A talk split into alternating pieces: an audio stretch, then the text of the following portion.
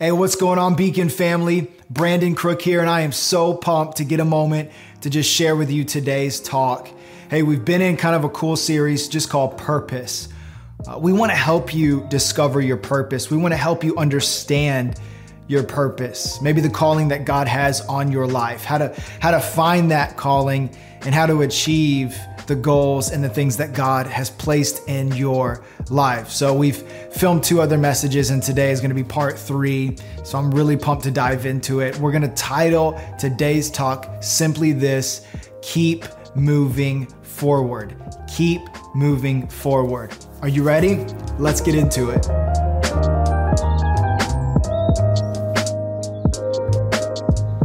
All right, hey, before I go any further, I want to invite you to maybe subscribe to this channel. Uh, drop a comment, leave a prayer request. Let us know how we can be praying for you. And if you want to support this ministry, we would be honored and so appreciative if you would help support us. Maybe you want to tithe to this ministry, or maybe you want to give an offering. You can click the link below to help support us so that we can continue making content and blessing people all around the world. I'm pumped to dive into part three today, and we're gonna jump right in to God's word. We're gonna go to the book of Joshua, and we're gonna start in chapter three, verse 15. Joshua chapter three, verse 15. And it simply says this It was the harvest season, and the Jordan was overflowing its banks. But as soon as the feet of the priests who were carrying the ark touched the water at the river's edge, the water above that point began backing up a great distance away from the town called Adam, which is near Zarethan. And then, check this out the water below that point flowed into the Dead Sea until the riverbed was dry. Then all the people crossed over near the town of Jericho. Meanwhile, the priests who were carrying the Ark of the Lord's covenant stood on dry ground in the middle of the riverbed as the people passed by. They waited there until the whole nation of Israel had crossed the Jordan on dry ground. This is an incredible passage, huge opportunity here. And I, I just want to dive into it a little bit because I'm, it excites me to see just the miracle that God did. How many chances and times do you feel like there is a huge obstacle in the way of where you need to go. Like, I know I've got to go exactly to this place, this destination, but there's this obstacle in the way. I think of almost like a traffic jam, right? Like I'm trying to get from point A to point B, but there was some sort of wreck that caused a massive traffic jam. And now I'm just stuck. I can't go any further. Let me help you understand kind of what the Jordan River looked like and was for the Israelites because usually it's this almost like a creek. It's shallow, it's easy to cross. But in harvest season, that time of year, the Jordan River is at flood stage. It breaks through the barriers and it is flowing like a raging river full of rapids. So it's it's impossible to cross by foot because if you've ever seen a river, specifically rapids in a river, you don't even have to have extremely deep water. In fact, it's the opposite. It's the shallow water that creates a massive funnel of water that goes through. And so it'd be very easy to be swept downstream and ultimately uh, impossible to swim through. And so that's what the Israelites were facing. God had called them to move forward, to step into literally the promised land. They could see their future before them but the barrier, the Jordan River, was keeping them where they were. So Joshua, an incredible man of God who had just been handed over the leadership position of the Israelites, he is on his face before God and God speaks to him and gives him instruction on what to do. And God tells him, he says, take the guys who are holding the ark, let them walk into the river first and as that takes place and they wade into the water, the waters are going to back up and the rest of the waters are going to flow down until the river is dry. What an incredible miracle. And so, because of their obedience, that's exactly what took place. They waded into the waters with the ark. The waters receded and dried up, and the entire nation of Israel could cross into their destiny. How many times do we feel like, I know God is calling me to go here? I know this is the next season in my life. I know this is where I need to go, but this is keeping me right where I am. God, I need you to do something. How many times have you prayed that prayer?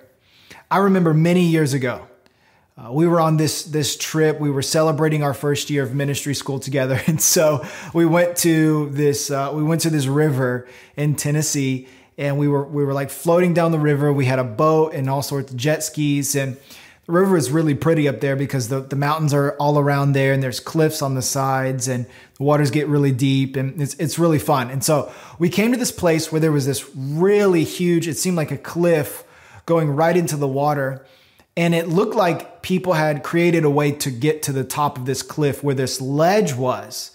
And so we all had the bright idea, let's let's jump out, swim to the edge, and then climb our way up to the top of this thing and, and check it out. And that's exactly what we did. We we climbed up this cliff and came to the top where this ledge was. And so we're looking out and of course, the view is absolutely beautiful, but we all start looking at each other, trying to figure out how do we get back down? We realized we'd made the mistake of not really creating a way for us to get back down. And because it was pretty much a vertical cliff, there was only really one thing for us to do in order to get back down, and that was jump off into the water. Jump off this cliff into the water and let's hope it's deep enough that we don't hit the bottom and, and hurt ourselves. And of course, we, we were extremely high, or at least it felt that way. You know, we were probably 30, 40 feet up, but it felt like, you know, we were 100 feet above the water. And so as everyone's talking and arguing who's going to jump first, I, I literally look over there and I'm like, I am not going to be the last person on this thing. And so as everyone is arguing, I just take off without even thinking. I run and I jump off this cliff, free fall into the water. I hit the water so much harder than expected. It it hurt, okay? And it felt like I was free falling for eternity, but hey, I'm I was good. I made it out alive. I swam to the boat and I watched the others try to pick and choose who was going to go next. But here's the reality, okay? Oftentimes, it is the fear of the unknown that keeps us right where we are. It's the fear of the unknown, not knowing what is going to happen if I go forward. What happens though, and it's very dangerous, and a lot of people choose this path, is they choose to settle for what is familiar. And in doing so, they essentially give up their, their destiny or their future so that they can stay where they are in a place that's comfortable, familiar, and doesn't have a whole lot of surprises. Doesn't mean God won't use them. That doesn't mean that they might not see success, but it just means they might not ever fully walk in their full potential or get to the, the ultimate place God wanted them to go. How many times have you settled for what is familiar because you are scared of maybe the thing in front of you that ultimately God has already conquered so that you can move into the promise that he's given you? See, here's what I want you to understand. This is imperative to grasp. God will never call you to do something. God will never call you to go somewhere without already creating a path for you to get there. God had it all planned out for the Israelites. God was not going to leave them stranded. God was not going to get them that far only to help them or not help them and allow them to fall short. God knew exactly what needed to take place there was only one thing the Israelites had to do, only one thing Joshua had to do. That was be obedient. Be obedient to the instruction that God had given them. And that was to take the guys holding the ark, get in the water, and watch God do the rest. How many times do we stay put? How many times do you stay right where you are? And maybe God's saying, hey, step out, walk forward, I've already given this to you. Go ahead, move out. But it's it's scary. It, it's tense. It looks like maybe I'm going to have to face some things that I don't want to face. Maybe I'm going to have to sacrifice some things I don't want to sacrifice. Maybe I might have to give up what I love or or leave the place that I am. And all of those things can be so scary. But God is like, I've already created the way for you to get there. I've already created a path for you in the wilderness. All you have to do is walk through the place that I've called you to go. It's scary, the unknown, but ultimately that's where God's miracle works the best.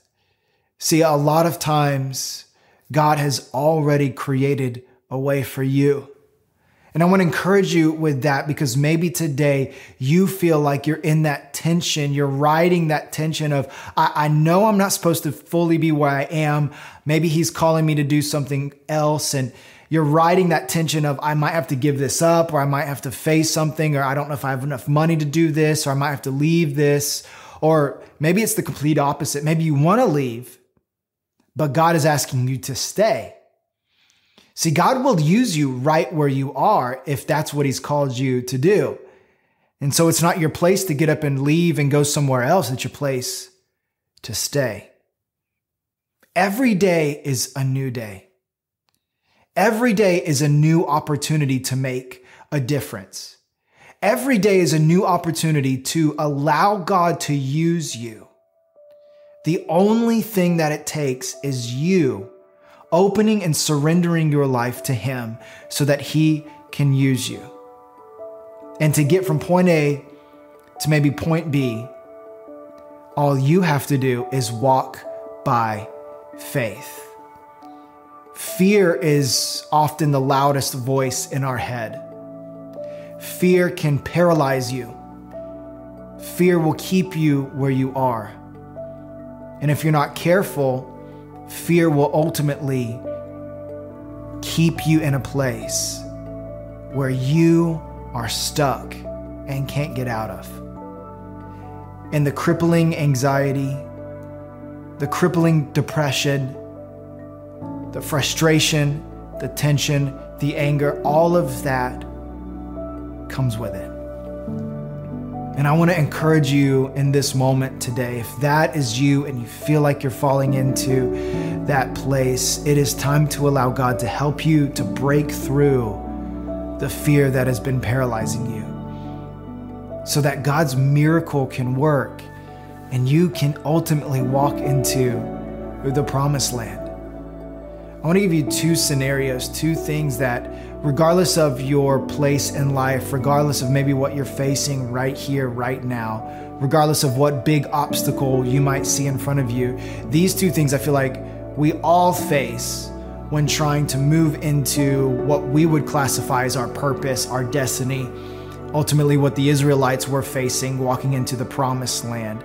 Okay, these two things are so important to break out of. The first one is this maybe you feel stuck and maybe even a little bit angry at God.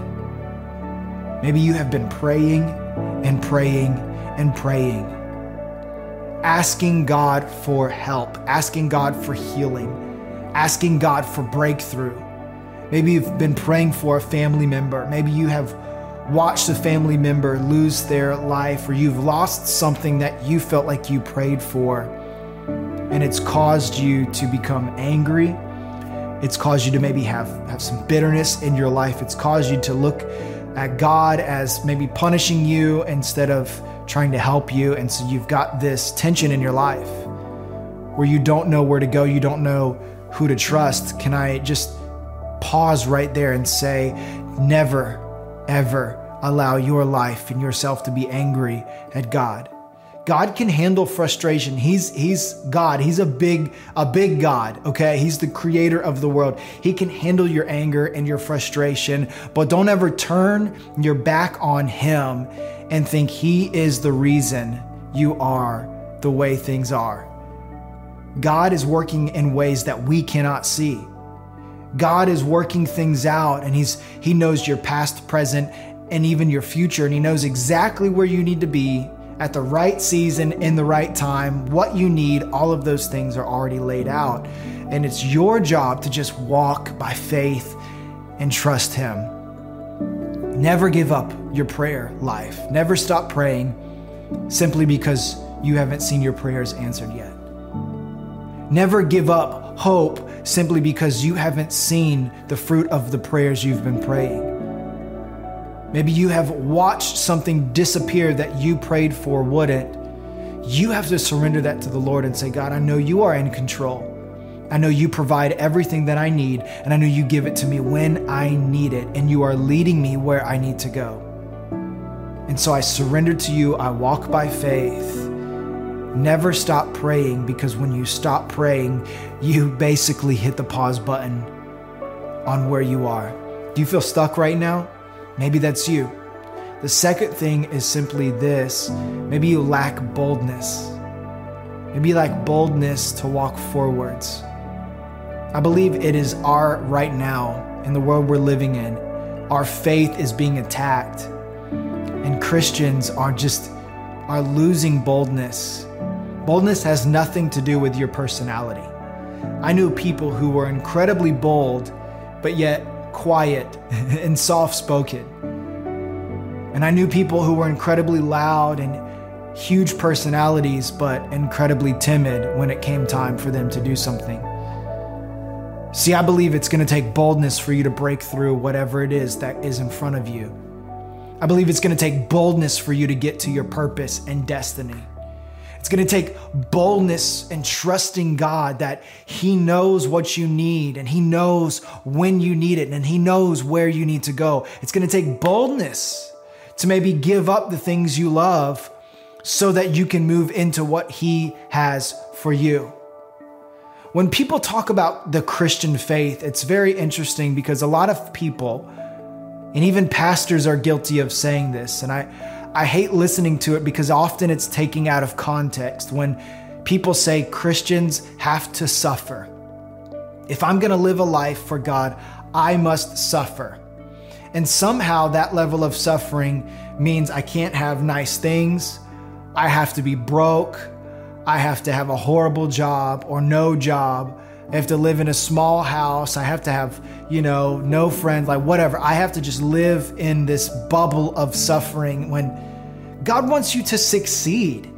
God doesn't want you to suffer. He wants you to succeed. He, he wants you to have great things. He wants you to live a life that is flourishing, full of incredible opportunities. There is nothing wrong with having nice things and having money. It's when those become idols in your life that that is wrong. So chase your dream, chase your passion, chase the vision that God has put in you. Chase success, but don't do it for your name, do it for His name. Allow Him to get the glory when you see breakthrough. But a lot of times it seems as if we get our minds stuck in a place and we lack boldness when we feel like maybe God is calling me to start a business. Maybe God is asking me to move to this new city.